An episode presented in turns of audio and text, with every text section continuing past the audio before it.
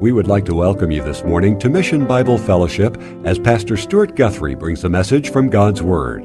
We hope it challenges, encourages, and strengthens your walk with the Lord. This morning, I just want to share to you this little, this little blue book. And simply all that I ask on the front would you like to know God as your friend? And maybe some of you here this morning have never really thought about what it means to have God as your friend. Well, I want to ask you a question. You can write the answer down there in your notebook or in the forefront of your mind. On a scale from zero to 100, zero being absolutely unsure or 100% being absolutely sure, if you were to die today or Christ were to come back, how sure of you that you would go to heaven? Write that answer down. Is it 10, 20, 50, 80, 90%, 100%? Write that down in your mind. And then I want you to ask yourself a question. If you said, I'm 100% sure that if I were to die today or Jesus Christ were to come back, that I would go to heaven. The next question I want to ask you is if, if you had to stand before God and God said, So and so, why should I let you into my heaven? What would you tell him? What would be your answer, your response? And I hope as we look through this little blue book that gives us five key points to follow as we share our faith and to understand the truth of the gospel, that you'll be able to look at your answer that you've written down or that's in your mind, that you would have said to God, This is why you should let me into heaven, Lord. And I hope that we can look at that. Well, if we look in this book, there's some on the counter if you want to pick one up before you leave. God created man to have friendship with himself. It says that in the beginning, God created the heaven and the earth. And God's creation is really described in the first two chapters of Genesis with the height of his creation being man and woman that makes him to be his friend. And really, man is unique. He was a new, uh, unique creation by God. Genesis 2 7 says, Then the Lord formed man from the dust of the ground and breathed in his nostrils the breath of life. And man became a living soul. He's unique. God created man in his own image. In the image of God, he created man. Male and female, he created them. And God saw that what he had made, and behold, it was very good, it says in Genesis 127. And so God created people with perfect bodies, with minds that would never get sick or old or die. And He put them in a perfect, beautiful garden, Garden of Eden. And there was no pain nor no sorrow. What, what's unique about that is God created man with a free will, a, a freedom to choose. He was not made like some program robot but with a free will. And he was created in the image of God with the ability to think for himself or herself, to make their own decisions. But really, free will presupposes that one has a choice. And so God gave man a choice over what he could and could not do. And really, we still have that choice today. And so he placed him in that garden and he told him, and from the from the Lord God commanded the man, saying, From the, any tree of the garden you may eat freely, but from the tree of knowledge of good and evil you shall not eat. From the day that you eat from it, you shall surely die. And listen, man, God, uh, man died that day just as God had predicted. He died immediately in his spirit and began to age and die physically because he had partaken of the forbidden fruit. Unless corrected, this man ultimately he would die for all of eternity, away from the presence of God. And so man chose to disobey God, and it was severed in this relationship. And so we see that the Bible teaches all people have sinned. All people. Romans 3:23 says for all have sinned and fall short of the glory of God. The word sin there is hamartia. It's the Greek word. And as an outdoorsman I like hunting and fishing, but this gives an illustration of a bow hunter as he's reaching out to shoot his target. And his purpose is to hit the bullseye. But hamartia means he's missed the mark. And so we've all missed the mark. And we've fallen short of the glory of God. And you may say, well, we've fallen short of the glory of God, but I live up to certain people's expectations. Well, you know, I may not be as good as Jesus, but, you know, uh, I'm, I'm as good as the Pope or Mother Teresa or some figure that, that is a good person. And they're up here. The problem is, is Jesus is up at the roof. The Bible says we all fall short of his glory. And so men sin. Because we sin, all have sinned. Sin brings death and separation from God. For the wages of sin is death. Have you ever thought about that?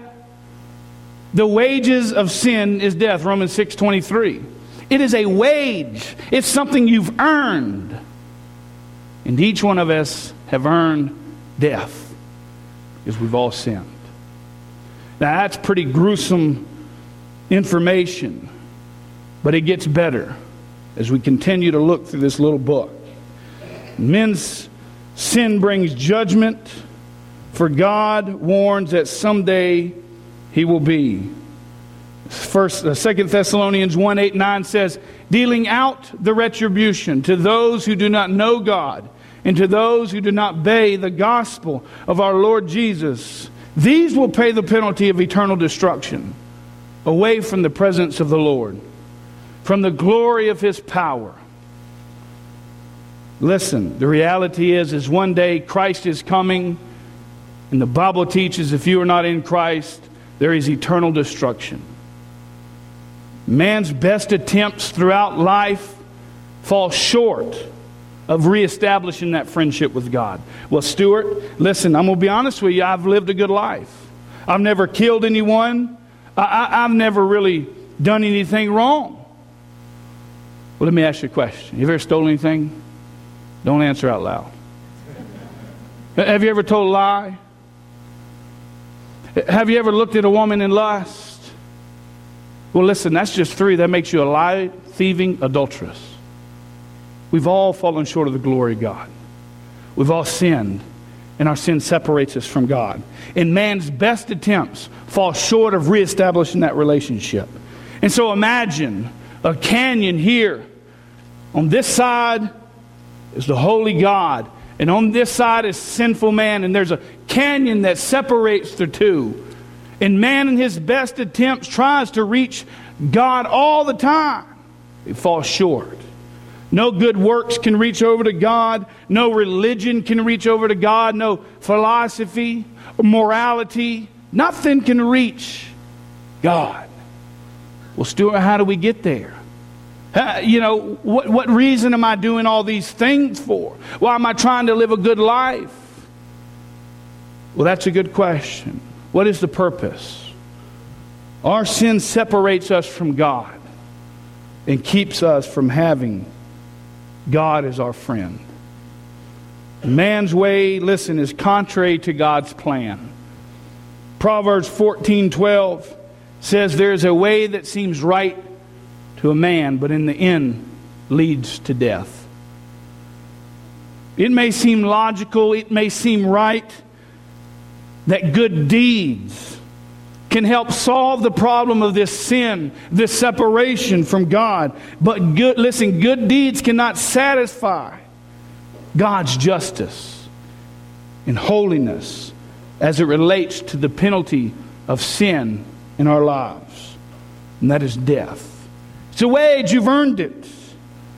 And works, you will never get it.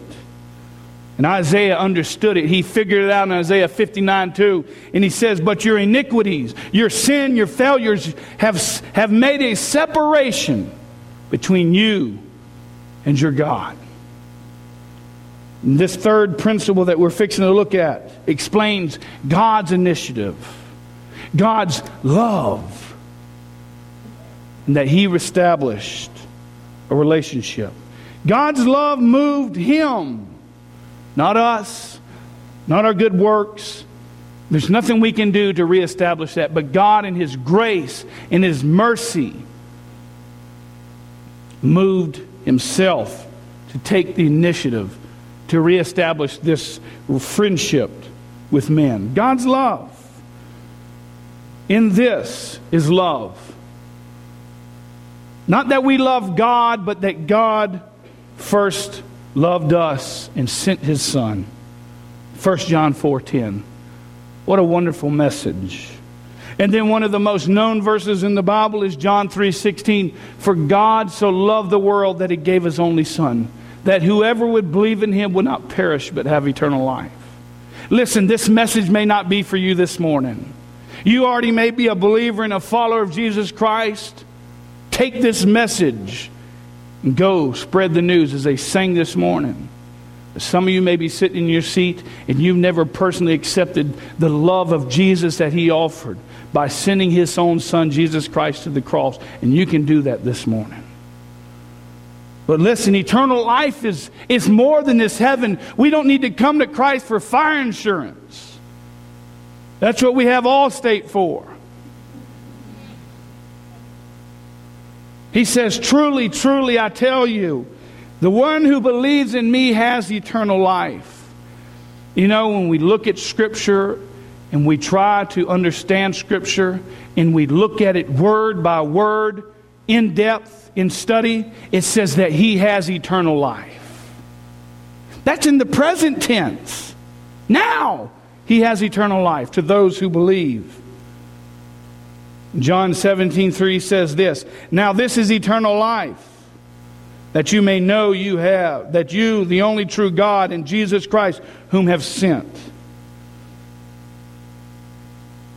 Listen, knowing about God is different than knowing God. Eternal life is described in the present tense, and you can have it right now. It's not something you have to wait till you're on your deathbed.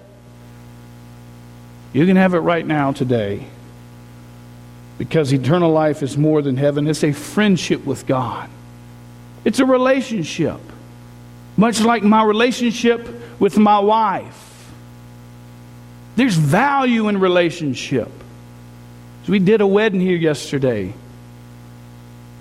David and Rebecca united into one flesh.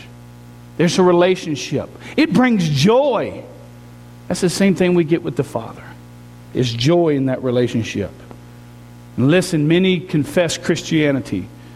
If we did a poll and we walked in this community and said, hey, sir, let me ask you a question. Are you a Christian? It would scare you of how many people said, yeah, I'm a Christian. I'm a Christian. Listen, they are many, there are many people who profess Christianity, but they do not embrace Christ. It says this enter by the narrow gate. The gate is wide the way is broad that leads to destruction, and many are those who enter by it. For the gate is small, and the, and the way is narrow that leads to life, and few are those who find it. It sounds like there's more going down than there is going up. But in our culture, everybody claims to be going up. Something doesn't equal out right. We have work to do as believers. God is the God has, listen, God doesn't need us to save people. He did that on the cross. But we are the tools, we are the, the units in which He uses to reach people with the gospel of Christ. When's the last time you shared your faith? When's the last time you led somebody from beginning to end to the plan of salvation and they've trusted and asked Jesus Christ to be their Lord and Savior? They say statistically about 85 to 90% of Christians will never share their faith. What are we doing? If that statistic's true, what are we doing? What joy do we have? What, what good news do we have that is so good that we keep it to ourselves? Millions and millions and millions of people acknowledge certain facts about Jesus Christ. And so they think that makes them a Christian. But it's not enough to believe about Christ. James 2:19 and Luke 8:13 tells us that we must believe in Christ. There's a big difference. The fourth principle that we're looking at now is going to explain this important distinction. Jesus Christ, listen, is the only solution to man's broken relationship with God. And only through him can we have true, genuine forgiveness of our sins, where we've all fallen short. Do you realize when Christ went to Calvary on that cross, he took your place? Each individual person. He took mine, he took yours, he took every single person's place. And that's why it says in Romans 5 8, but God demonstrates his own love toward us. In that, while yet we were sinners, Christ died needlessly. Christ died for us, excuse me. The Lord Jesus was not dying for his sins because he was sinless, but he was dying for the sins of humanity. So, how do you truly believe? Do you believe about God or do you believe in God, in Christ? He rose from the dead as it has been prophesied in the Old Testament. We don't have a blind faith. He appeared to over 500 people after his resurrection. Listen, if 500 people said, You did a crime, you're going to jail. 500 people claimed that we saw the risen Messiah after he had died on the cross at Calvary yet we shake it off.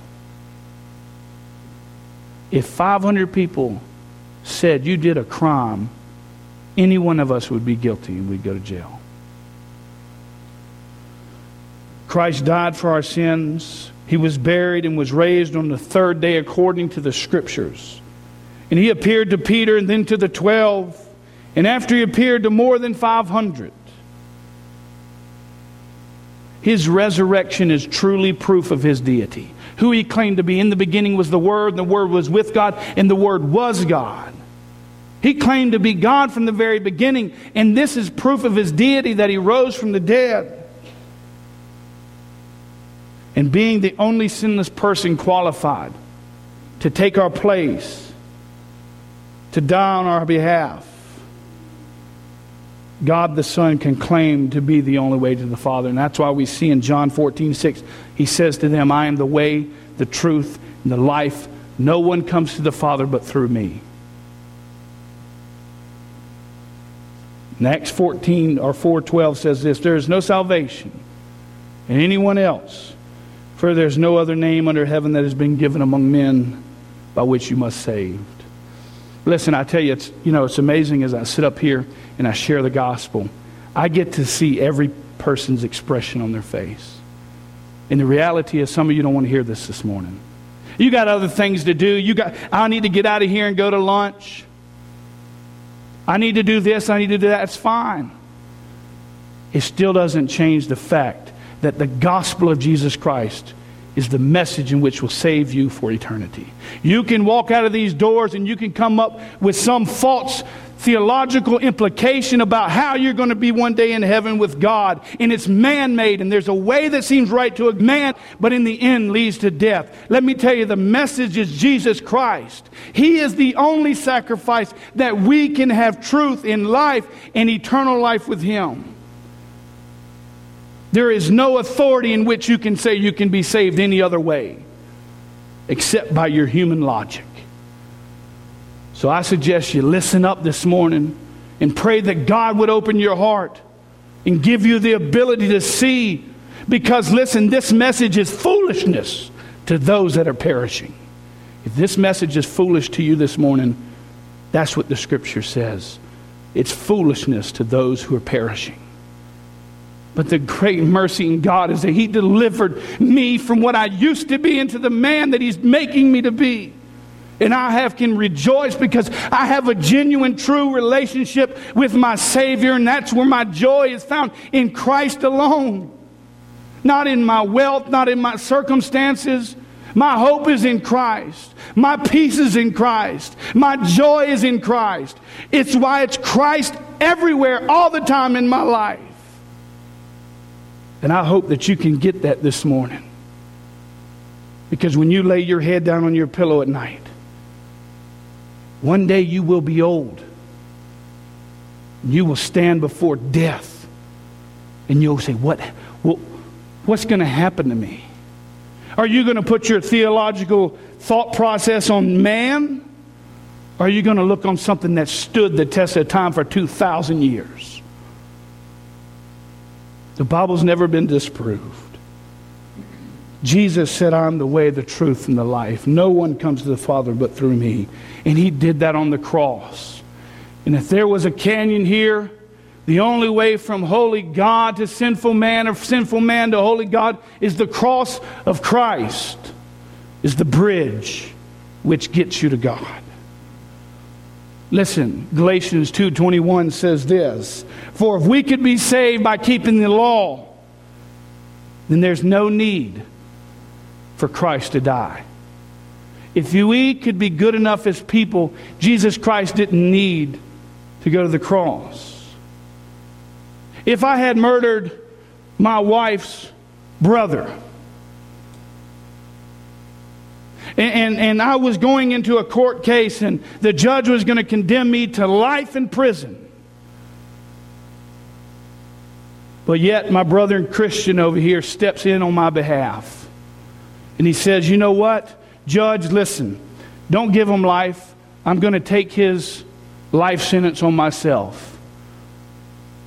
And so now Christian is in jail for life.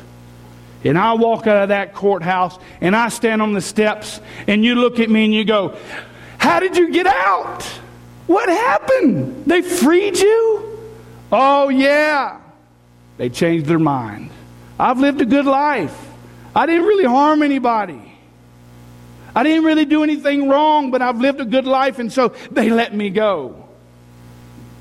Imagine how Christian would feel. It'd be a slap in the face because he put his life on the line. Well, that's what we do when we say we work our way to heaven. We slap Jesus in the face and say, Get down off the cross. You didn't need to go there. I can do it myself.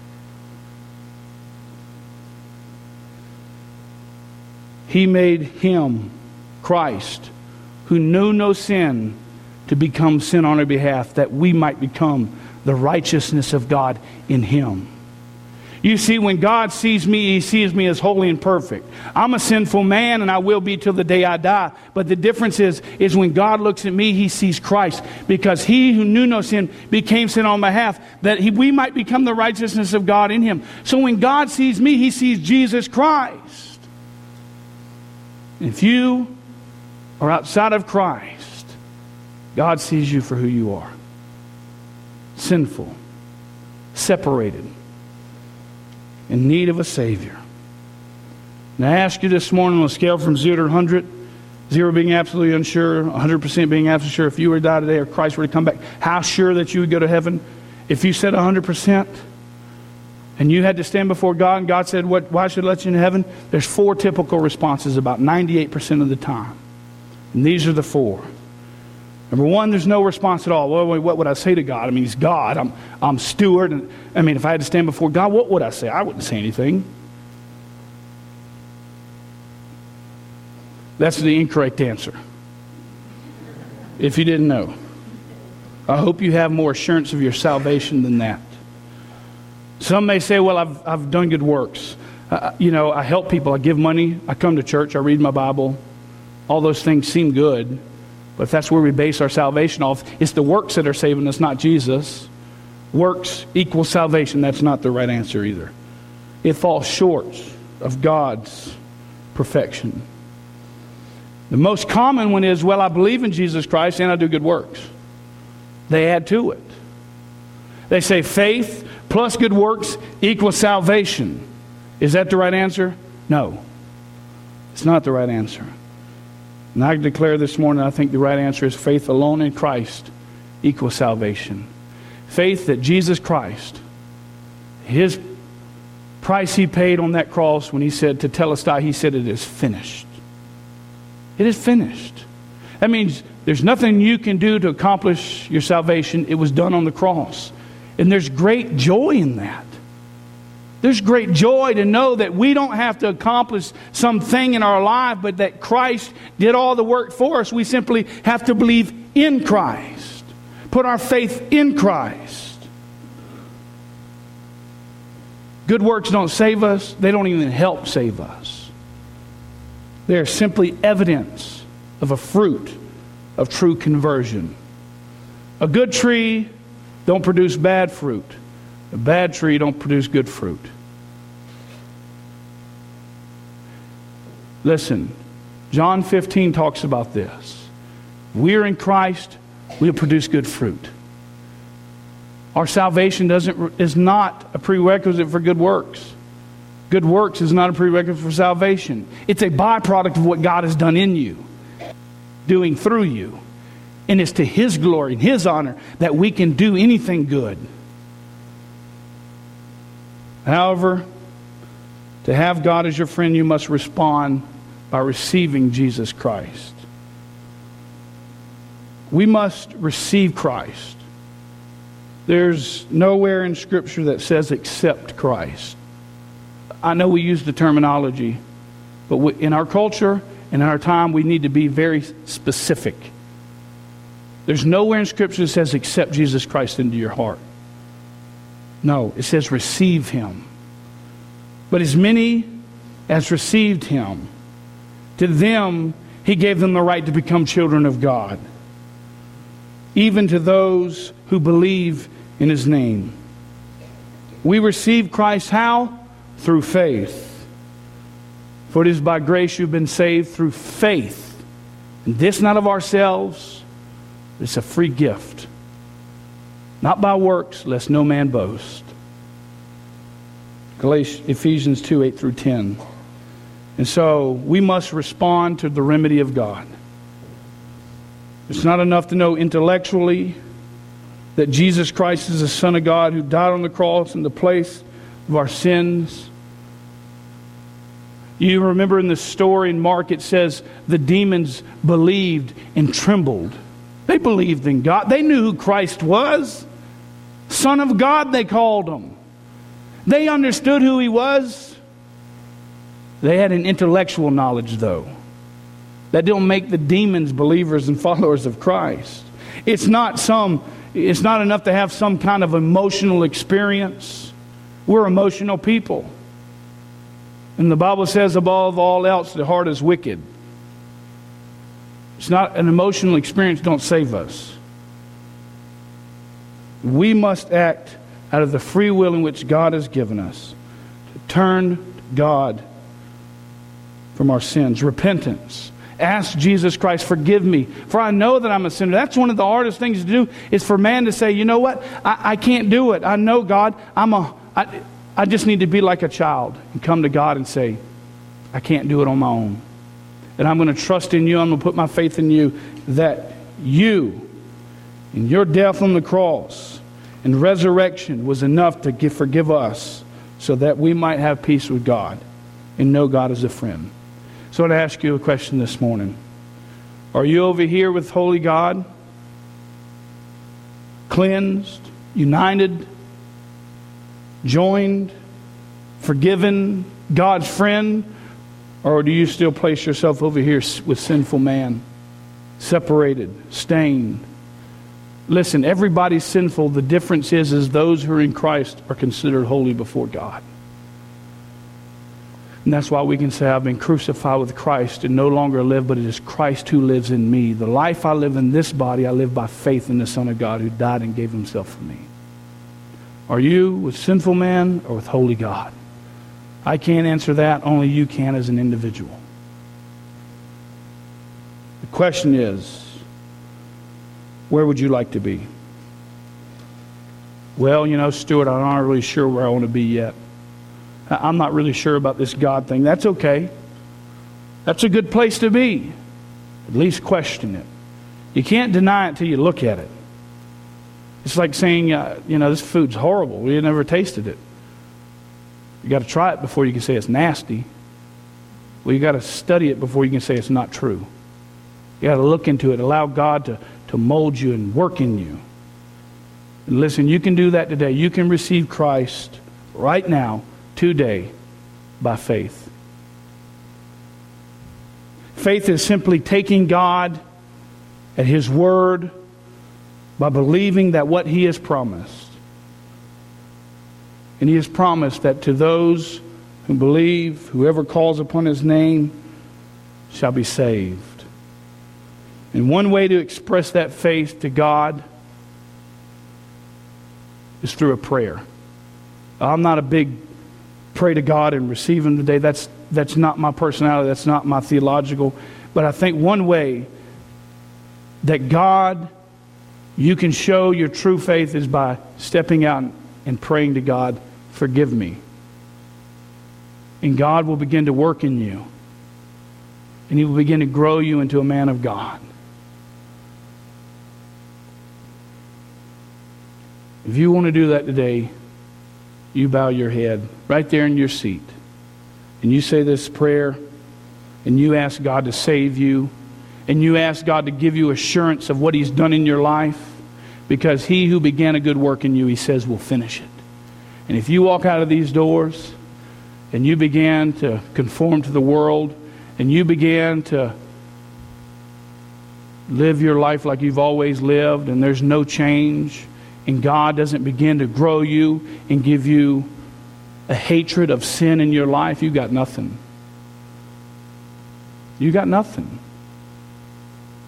Because it says that we are new creatures in Christ. The old is gone, behold, the new is present. You can't have an impact with the Holy God and not be changed. There will be change. It may be subtle. And I'm not a fruit inspector. I'm simply saying you must have the assurance that God has truly saved you.